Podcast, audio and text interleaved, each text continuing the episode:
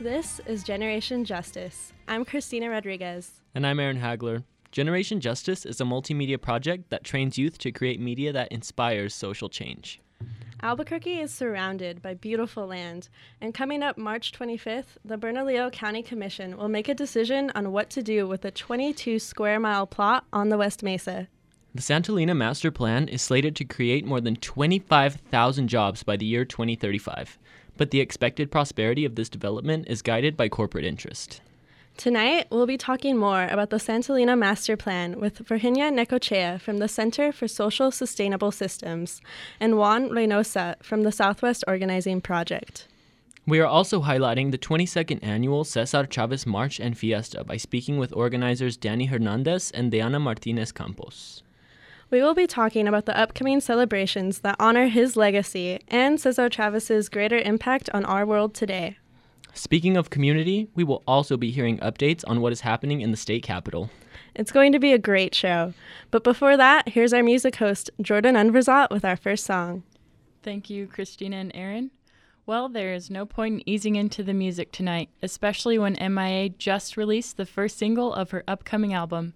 It's called Can See, Can Do, and, in true MIA fashion, is a song that lays a powerful political message on top of an upbeat, dance-induced track to lure the people in. One of the lines, "Some people see planes, some people see drones," hits home for our show as we discuss the Santolina Planned Communities Development Project, where some people see expansion and some people see unsustainability.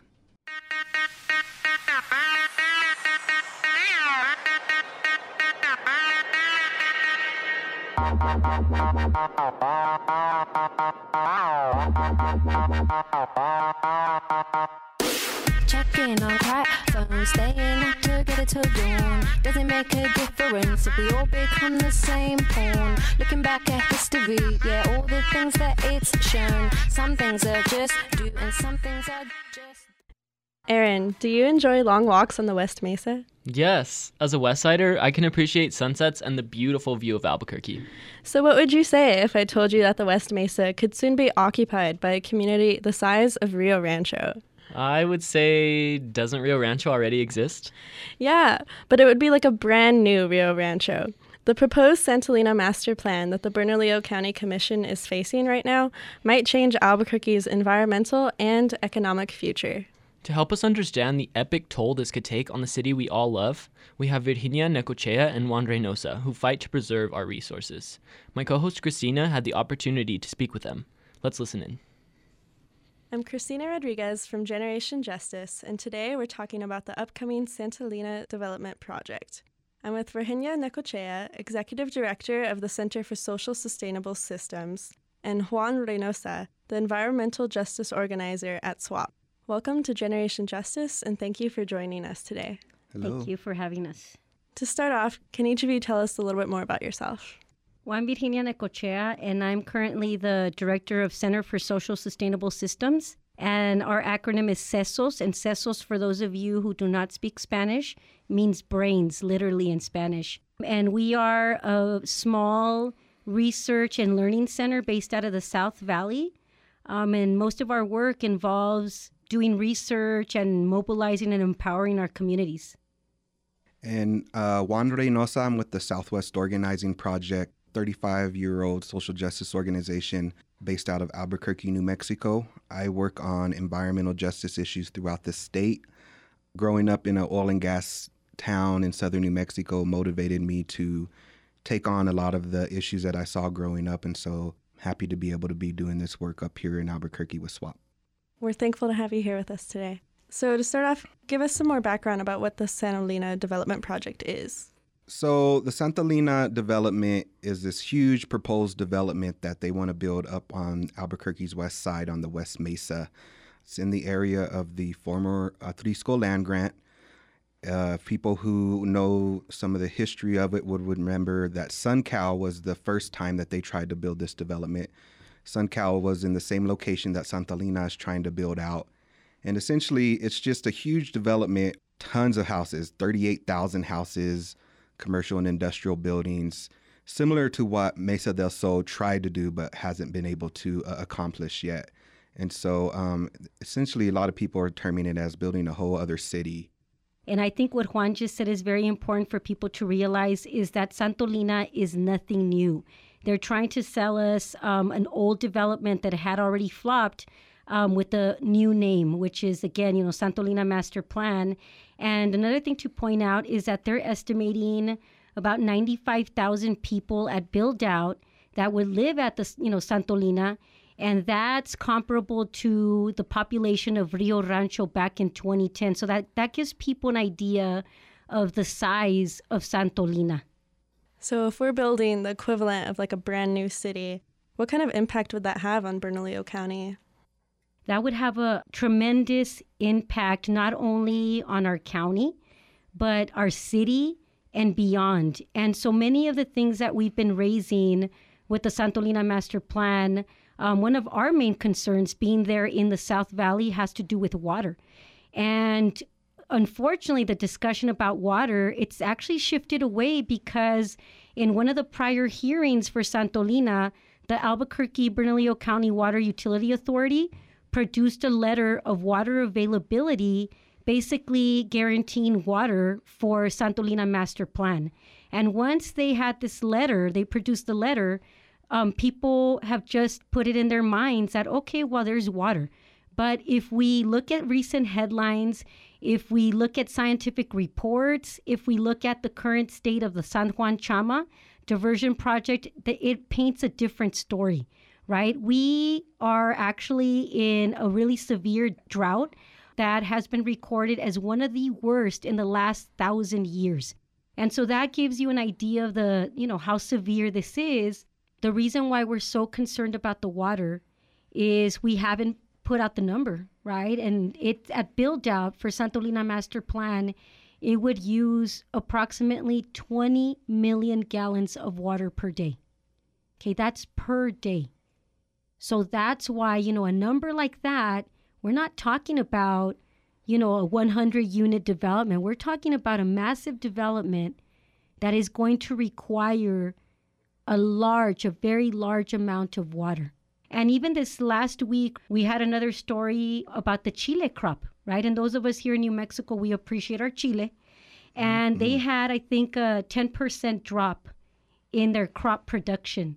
And the farmers are saying that it's because of the drought. And so that's one of the things the community has brought up, especially those of us who work with acequieros and farmers, is, well, where is this water going to come from?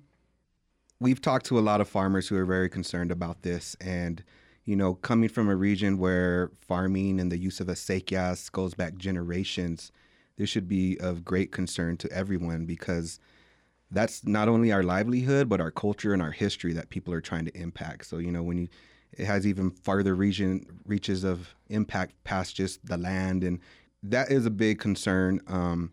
But also, as with SunCal, people are also concerned about how much money this would cost. They keep making claims at the hearings for this master plan that there would be no net impact on the county or the city for having to pay for this. Supposedly, they say the developer would pay for all of this. But yet, with us doing research, we found that just for them to build their schools at the development, roads, and other infrastructure would cost over $1 billion. So I'm just really curious, like, who has been in support of this development and what do they have to say about the master plan? It's interesting to see the people in the hearings that support this. Many of them don't even live in Albuquerque. We've seen people talk about, oh, I just came here from Arizona to, you know, talk in support of this, you know. So a lot of the people who we've seen at these hearings aren't even from here or won't be impacted. But, you know, Western Albuquerque Land Holdings are the people who are putting out this master plan for Santolina. And, you know, so they've been up there talking about how this is going to be so great and how it's going to produce all these jobs. But the same thing happened when they put out Mesa del Sol. And if you look at Mesa del Sol right now, it's not even half built. Tons of millions of dollars of tax dollars went to help build that development out. Some homes are still incomplete there.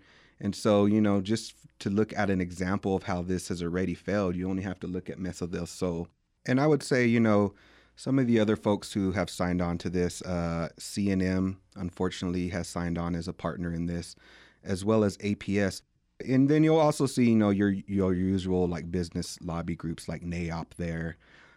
Really, when you go into those hearings, it's a pretty stark difference in who you see there in support and in opposition. Usually the folks who are in support are in suits, you know, and they obviously are getting paid to go there and lobby for this big development that they're already getting paid to push for. You look on the other side of the room, it's just farmers, community members, youth. We've had a lot of youth speak out at these hearings and talking about why they think it would impact them. And, you know, it's unfortunate that this happens a lot, you know, especially doing the work that I do around environmental justice. But there's usually that stark difference of proponents and opponents of these types of issues. And it really comes down to the community having to speak out on their own behalf to defend their land and water. Because, you know, with this project, there's a lot of outside interests that essentially are just coming in to make money off of this. I think what both of you had to say is just so important, and it's so special to me as a young person who lives here in New Mexico and wants to preserve Albuquerque and all of New Mexico. It means a lot to me. And awesome. Is there any way that young people here in New Mexico can get involved, or do you have a message for them?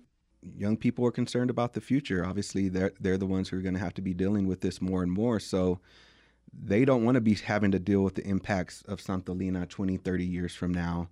And so it's awesome to see young people getting involved now to speak out for their future and talk about what they think is acceptable for growth in Albuquerque. And, you know, people should not, you know, take young people's minds for granted. They're very smart, intelligent people, and they understand a lot of these issues a lot faster than most people would think. And it's just great to hear their perspective on it. You know, it's the young people's voices that are most powerful in all of these processes that happen. And just to see them engaged and out there and speaking up for, you know, their community and their families, and, you know, it's very important. I saw that there was a community forum about the Santolina Master Plan on March 19th and a rally on the 25th. Do you mind giving us some more information about that? Yeah, well, I'll talk about the forum. So if you want to come learn more about what this development is all about, the impacts, how you can get involved, the forum is a great place to go and speak with a lot of people who've been working on this. So that is going to be on March 19th at the South Valley Multi-Purpose Center, and it'll start at 6 p.m. We're actually going to have some really delicious food, so that's always a good added bonus. So on March 25th, we actually have a few things planned, and starting at 12 p.m. at SWAP offices, we will have a teach-in, and then we will have a press conference at 12:30. And immediately after the press conference, we are going to march to the Bernalillo County Commission hearing at One Civic Plaza. And so we really encourage people to come out and support. And this is a people's march. You know, we're united to defend our water. That's why, you know, we want different organizations and allies and concerned community members and youth to be out there with us, because this is, you know, our way of saying, you know, we will protect our land. We will protect our water. We will protect our communities and all those, you know, traditions that are such an important part of New Mexico. And I think that's what's pushing many of us, is that we care about those traditions. We care about the people that it's going to most impact. And as always, who are the communities that are going to be most impacted? It's poor communities. They're communities of color. And so that's why we're there. And we just encourage you to come out on March 25th, noon, you know, lunchtime. You know, it'd be great to have people at the hearing to testify again. That starts at 1:30. And that's really coming up. But if, you know, just help us spread the word and get out there. Is there anything else that either of you would like to add? I would just say that, you know, this is just, you know, part of the cycle of people in the Southwest resisting big corporations, big money interests, and trying to defend their rights to land and water. I mean, this goes even further back with the indigenous population here and defending their land.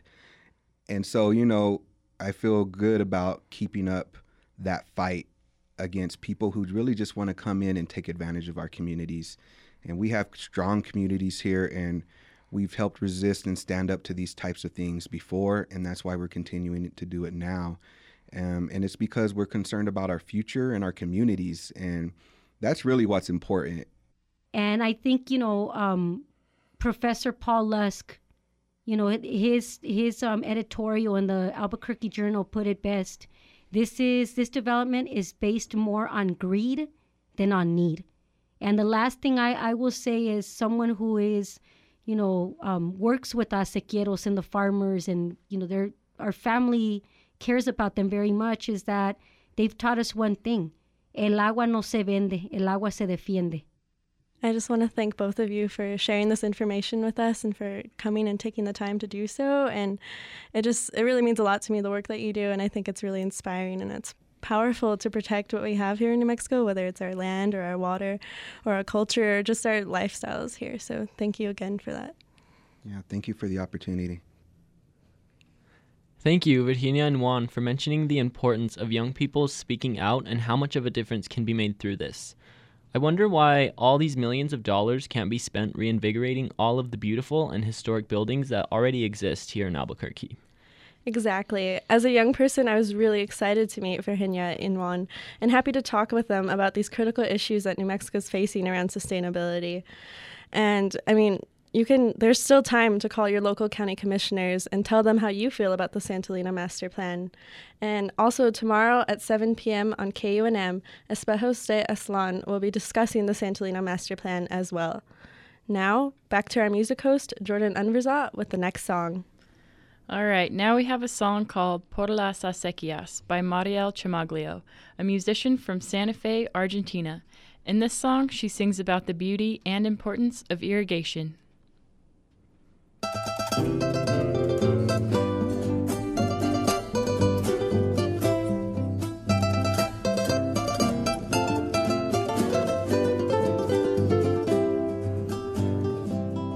Cuando la vendimia se vuelve fiesta y por los lagares la tierra sueña, entre los cogollos amanecidos nació esta cueca, nació esta cueca, entre los cogollos. Generation Justice is dedicated to keeping an eye on our state legislature. And now we will be sharing more updates with you about what bills will soon impact our futures.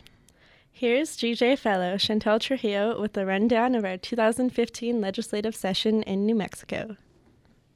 As you may know, the 2015 legislative session will be coming to a close next week. Here are some updates that we have been keeping an eye on. On Saturday, Senator Phil Griego resigned from the New Mexico Senate. According to Steve Terrell at the Santa Fe New Mexican, Griego wrote that he resigned over allegations that in 2014, he unintentionally and unknowingly violated a provision of the New Mexico Constitution. He continued to say that the violation is now being used as a political weapon in potential threats against him and his Democratic colleagues. Governor Martinez called for county commissioners to replace the senator within 24 hours, which would violate the 72-hour public notice requirement in the state's Open Meetings Act, according to Progress Now New Mexico. Now, regarding some bills that we've been following, abortion is once again in the spotlight. Representative Yvette Harrell has introduced a bill that is almost identical to the one that got defeated in 2013, House Bill 390. This bill would outlaw abortions later in pregnancy. Furthermore, the bill would allow pharmacists and other medical staff to refuse medication to women based on moral or personal grounds. While the morning after pill is the target of such a clause, the legal language could be used to deny birth control, such as pills or IUDs. The bill passed the House with a vote of 42-26. Again, from Progress Now New Mexico, marijuana legislation has been at the forefront. Representative Deborah Armstrong introduced Medical Cannabis Research House Bill 466, which passed through the House Regulatory and Public Affairs vote with a vote of 4-2. The bill will create a research fund administered by the Department of Health to study the uses of medical marijuana. It is now awaiting a date to be heard by the House Health Committee.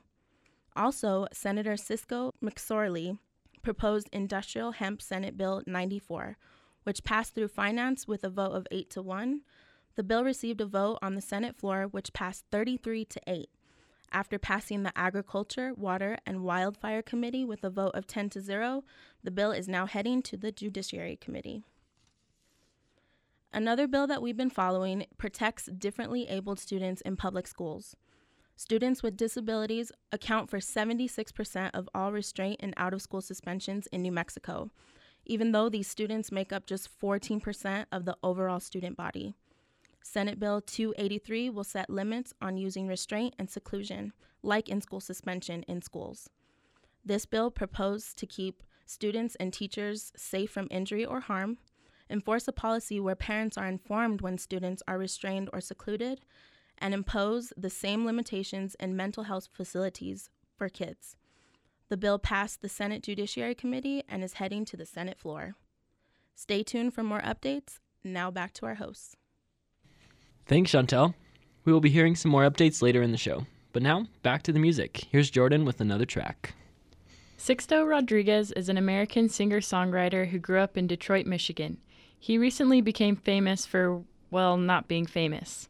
Personal politics have always been more important to him than commercial success. And until the 2012 release of Searching for Sugar Man, a documentary about his huge fame in South Africa, Rodriguez wasn't much of a household name in the U.S. Luckily, this sort of Rodriguez renaissance has opened up many more ears, hearts, and minds to his music. Here's Sixto Rodriguez with The Establishment Blues. The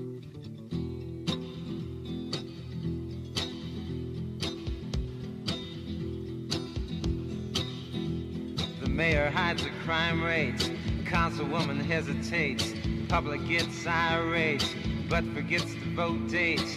Weatherman complaining, predicted sun, it's raining. Everyone's protesting, boyfriend keeps suggesting, you're not like all of the rest. As a labor organizer and leader, Cesar Chavez led marches, called for boycotts, and went on several hunger strikes, creating a legacy that inspired others such as Dr. Martin Luther King Jr., Robert F. Kennedy, and Pope Paul VI. Our guests tonight are here to speak about the upcoming celebrations in honor of Cesar Chavez and how the struggle for civil rights lives on today. Here's DJ fellow Chantal Trujillo with Danny Hernandez and Deanna Martinez Campos. This is Chantal Trujillo, and I'm here with two members of the Recuerda a Cesar Chavez Committee, Danny Hernandez and Deanna Martinez Campos. Danny is a former KUNM reporter, and he is the lead organizer for the Marcha y Fiesta. Deanna is pursuing a master's degree in education, and she works as an academic advisor for the College Assistance Migrant Program. I'd like to welcome you both to Generation Justice. Gracias. So to start off, can you tell us a little bit about yourselves? My name is Deanna Martinez Campos, like you said, and the College Assistance Migrant Program is a program federally funded here at UNM and other universities in the country, and we recruit students to come to college in their first year, students who have a background in farm work or agricultural work. That's why, we're very involved or we try to push our students to be involved with farm worker awareness and all that good stuff, Cesar Chavez, because that's our dream, to really push these students who sometimes don't have an opportunity to come to college, to bring them, and we support them through their first year. So that's what I do. My name is Danny Hernandez, and I am with the Recuerda Cesar Chavez Committee. We have as many as almost 50 people who are involved in organizing these events. The Recuerda Cesar Chavez Committee started after Cesar Chavez passed away in 1993 to create a Cesar Chavez Day in New Mexico, to get a street named after Cesar Chavez, which, stadium has become Cesar Chavez Boulevard, and to promote farm worker awareness and labor rights and civil rights. I got involved with the Recuerda Cesar Chavez Committee back in 1991, so I've been there 14, 15 years as a volunteer, and this year I got hired to help organize the events. So why is Cesar Chavez important to both of you? What's his legacy in your life? To me, Cesar Chavez is a civil rights leader for my people, mi gente. I was in California in 1968, 69, when the great boycott took place. I remember, I was a little kid, but I remember the great boycott. And then when I found out about the Recuerda Cesar Chavez Committee, I decided that I wanted to get involved. I have a personal connection to the field. My grandparents, they started working in the fields in California since they were 16, and then my parents went, and then I went. And, you know, even though I was fortunate enough to not have to do that work for a long time, experiencing farm work is just, it's tough. Right. And I think that sometimes we think about these civil rights leaders as people who move masses, and they definitely did. Cesar Chavez, you know, he was a people person, right? And he was able to move people and organize people. And I think that that's important. It's important to build that community with people and try to be the one who steps up, right? And so for me, I think Cesar Chavez is important because of that, because he kind of demonstrated through his actions that you can make things without violence and make statements, organizing people, getting together with people, motivating people, but also leading by example. You know, he wasn't a rich person. He was in the fields working with people. He was the one who stepped up. Everything he did was peaceful. One of the things he did was he fasted. I'm going to fast until you all do what you know is right. Right. And it worked. Right. So how does the civil rights struggle that Cesar Chavez fought still exist today? Specifically tied to farm work, you know, farm workers are still not protected under the law equally like other people. They don't get vacations. They don't get sometimes worker comps, right? They don't get paid sick leave. A lot of our farm workers are seasonal, and you know, that's an issue. Like, people have to survive on this low wages, low salaries, and despite all the legal issues, or on top of the legal issues, I feel it's more like a dignity thing. It's right. We want to recognize their work, and we need to do that. Thank you. And farm workers, many of them are immigrants. Many of them are undocumented immigrants. And there's a big conversation, national conversation, over undocumented immigrants. Of course, they use another term that I find very racist. And I immigrated to this country. I know that the immigration laws and rules were very different back in the 40s, 50s, 60s, and even into the 70s. And they changed. And the farm worker program that used to exist doesn't really work anymore, because they don't allow for enough people to come across the border to do the job and then go back. And so what... they have no other option than to come and stay, because getting across costs them money and costs people's lives. So I think that the immigration movement is part of mm-hmm. Cesar Chavez's legacy. And right now, in terms of labor, there's a war being waged on labor. Right. I mean, you've seen the right to work law that was passed in Minnesota, and there were 4 such bills in our legislature. The final 2 were killed in a Senate subcommittee, but it's still a constant struggle, and we all know that whenever labor is belittled, isn't powerful, we start losing rights as workers. So labor is very important, and it's an ongoing struggle. You know, all of these issues are the reason why this celebration is so important. So let's talk a little bit about the celebration itself. What kinds of events can we expect during the week leading up to the Marcha y Fiesta? Right. So here at UNM, CAMP, the College Assistance Migrant Program, their graduate assistant, Saray Argumedo, she's leading this event. And it's a series of events that starts on Tuesday, March 24th up to Thursday, March 26th.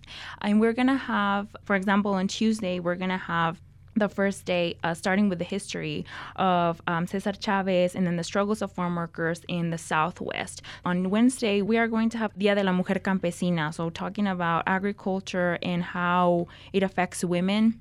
And then on Thursday, we are going to have also speakers, and we're going to talk about student farm workers. And then we're having a Cesar Chavez blood drive. So again, this is a national competition with a lot of camp programs. And then on the Friday, Bernalillo County Open Space and La Placita Institute, they've put together the Cesar Chavez Day of Service. So in Sanchez Farms here in the South Valley in Albuquerque, there is this open space. So there's going to be about 300 kids coming in, mm-hmm. and then they're going to do work in the farm, so that these kids are exposed to why is agriculture important, why is taking care of our land important. So it's a really, really cool event to happen, and that's going to be be leading, to the Cesar Chavez Marcha, here in Albuquerque. Okay, so on Saturday morning, March 28th, at 10:30 in the morning, we kick off with a marcha. I can't tell you how many people are going to be there, but I can tell you that there's going to be 3 flatbeds with bands on them. And we do a 2-mile walk around Barreras. And when we get back, we will be welcomed by a fiesta. And at the fiesta, there's going to be music and poetry, a couple of very short speeches, including our keynote speaker. His name is Jose Angel Gutierrez. Mm-hmm. He is one of the 4 Chicano horsemen. Our fiesta is a lot of fun. There's a kids' corner for young children. They're going to have a piñata, and I think they're going to do sidewalk painting and all kinds of arts and crafts.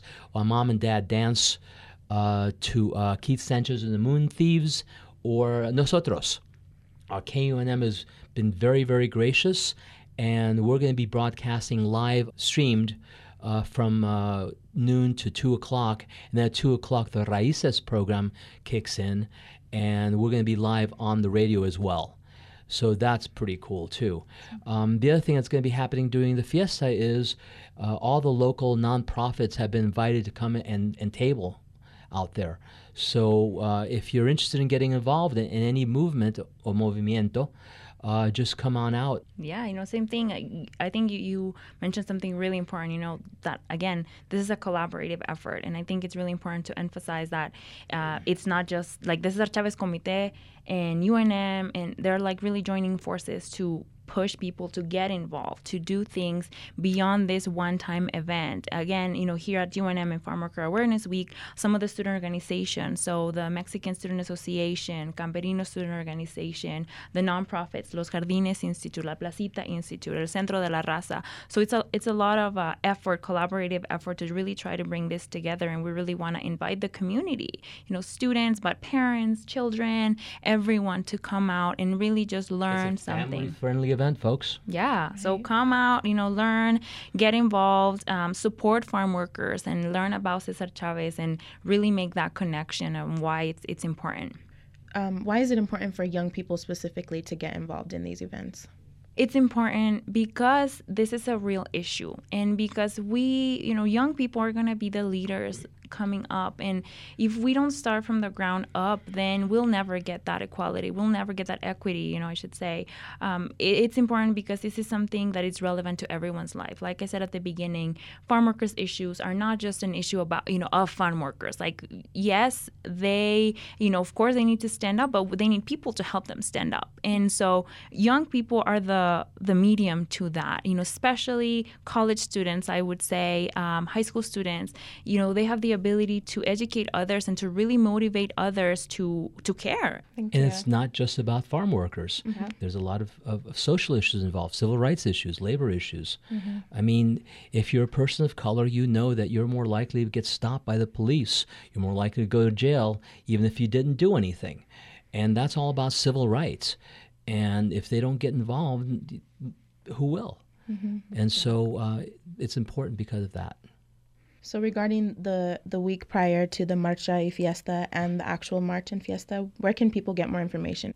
All right. Well, we have a Facebook page for Farm Worker Awareness Week. So you can just type that up, Farm Worker Awareness Week, UNM, so University of New Mexico.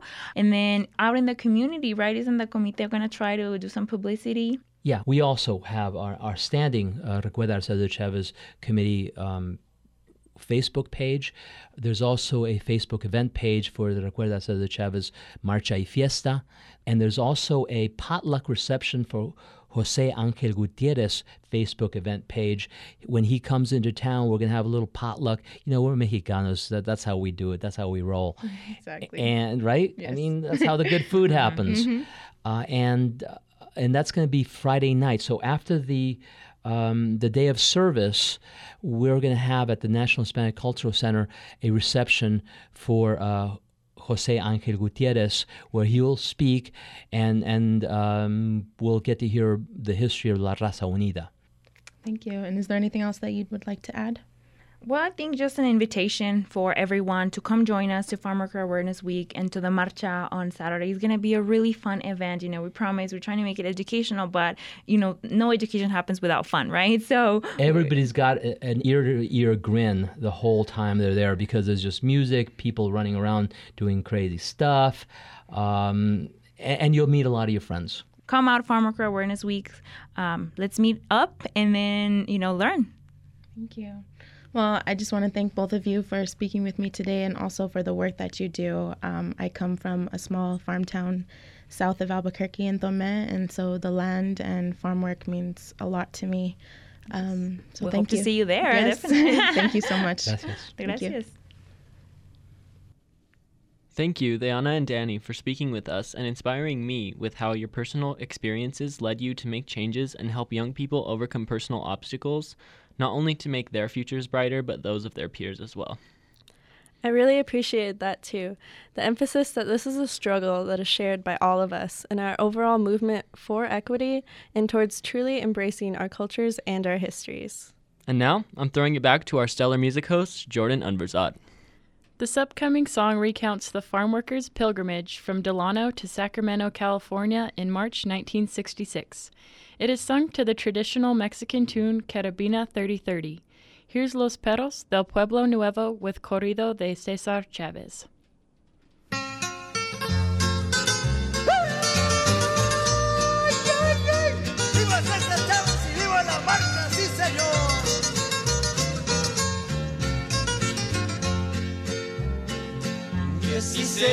De marzo, jueves santo en la mañana, salió César de Deleno componiendo una campaña. It's time to hear more about the bills that are being discussed in our state legislature. Back to DJ Fellow Chantal Trujillo with more. The controversial right-to-work bill got its first win, according to the Rio Rancho Observer. It passed the House of Representatives with a 37-30 vote and is now moving to the Senate committee. Right to Work is a bill that would allow non-union employees in the public or private sector to not pay union fees. Progress Now New Mexico says that the bill would weaken unions and would lead to a decrease in worker security. New Mexico Politics with Joe Monahan said that the bill suffered a huge blow when Republican senators failed to bypass the committee system and take the bill straight to the Senate floor for vote. According to Progress Now New Mexico, the Economic Security Amendment would cap predatory loans at 36%. New Mexico is currently home of out-of-state predatory loan companies that are charging 200 to 2,000% interest on loans. The amendment passed the House of Representatives with a vote of 38-25. It's currently in the Senate Judiciary Committee. Last, but certainly not least, the New Mexico Lottery Scholarship is in jeopardy of losing millions of dollars a year. Sponsored by Senator John Arthur Smith, according to Think New Mexico, Senate Bill 355 would eliminate the requirement that 30% of lottery revenues must go to the scholarship fund. Since the legislature enacted the 30% requirement in 2007, it has resulted in an additional $9 million a year going to student scholarships. If the 30% is eliminated, however, students would bear all of the risk. The bill passed the Senate with a vote of 25-16. Tomorrow, the bill will go to the House Regulatory and Public Affairs Committee at the Roundhouse in Santa Fe. It will take place in room 315 at 1:30 p.m. Think New Mexico invites all to attend, as there will be an opportunity for students to tell legislators about their concerns regarding the bill. There's a lot more happening at the legislature, so make sure to check Think New Mexico, the Santa Fe New Mexican, Progress Now New Mexico, and New Mexico Politics with Joe Monahan. This is Chantal Trujillo signing out. Thank you so much, Chantal, for all of those updates. Now, back to the music. Here's Jordan with some more tunes. Finding a song that mentions Islamophobia is almost unheard of, let alone one that describes how life has to be navigated for the son of Indian immigrants in post-9/11 Queens, New York. Off of his latest album, Eat, Pray, Thug, Heems lets the beat fade into a monologue about his experiences with anti-Muslim racism and harassment in his track, Patriot Act.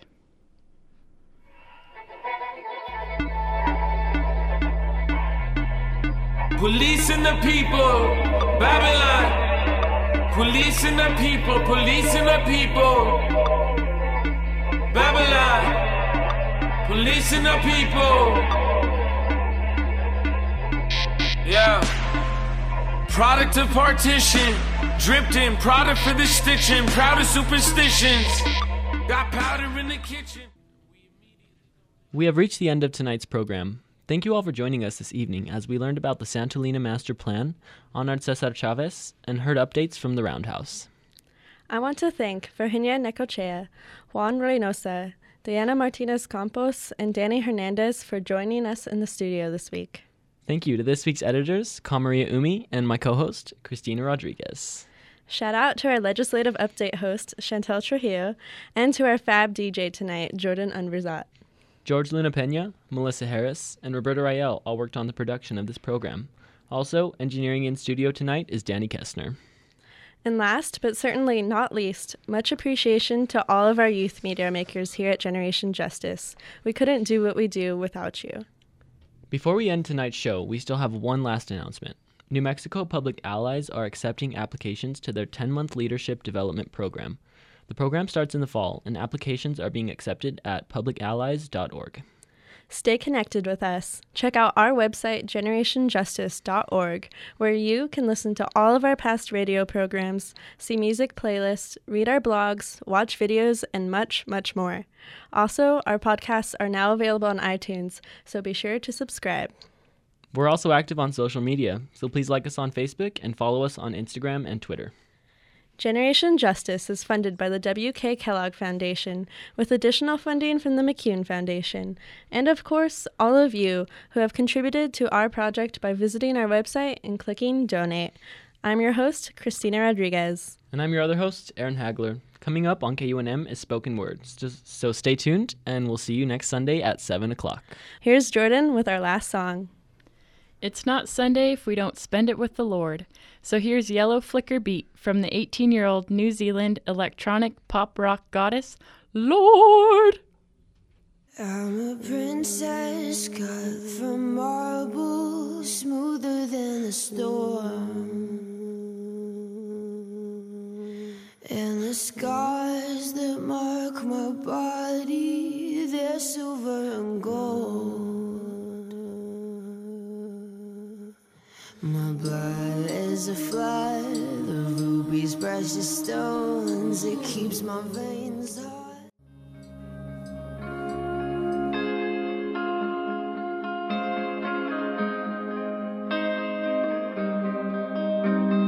Bad day, looking far away, home, looking for the great escape, and gets in his car.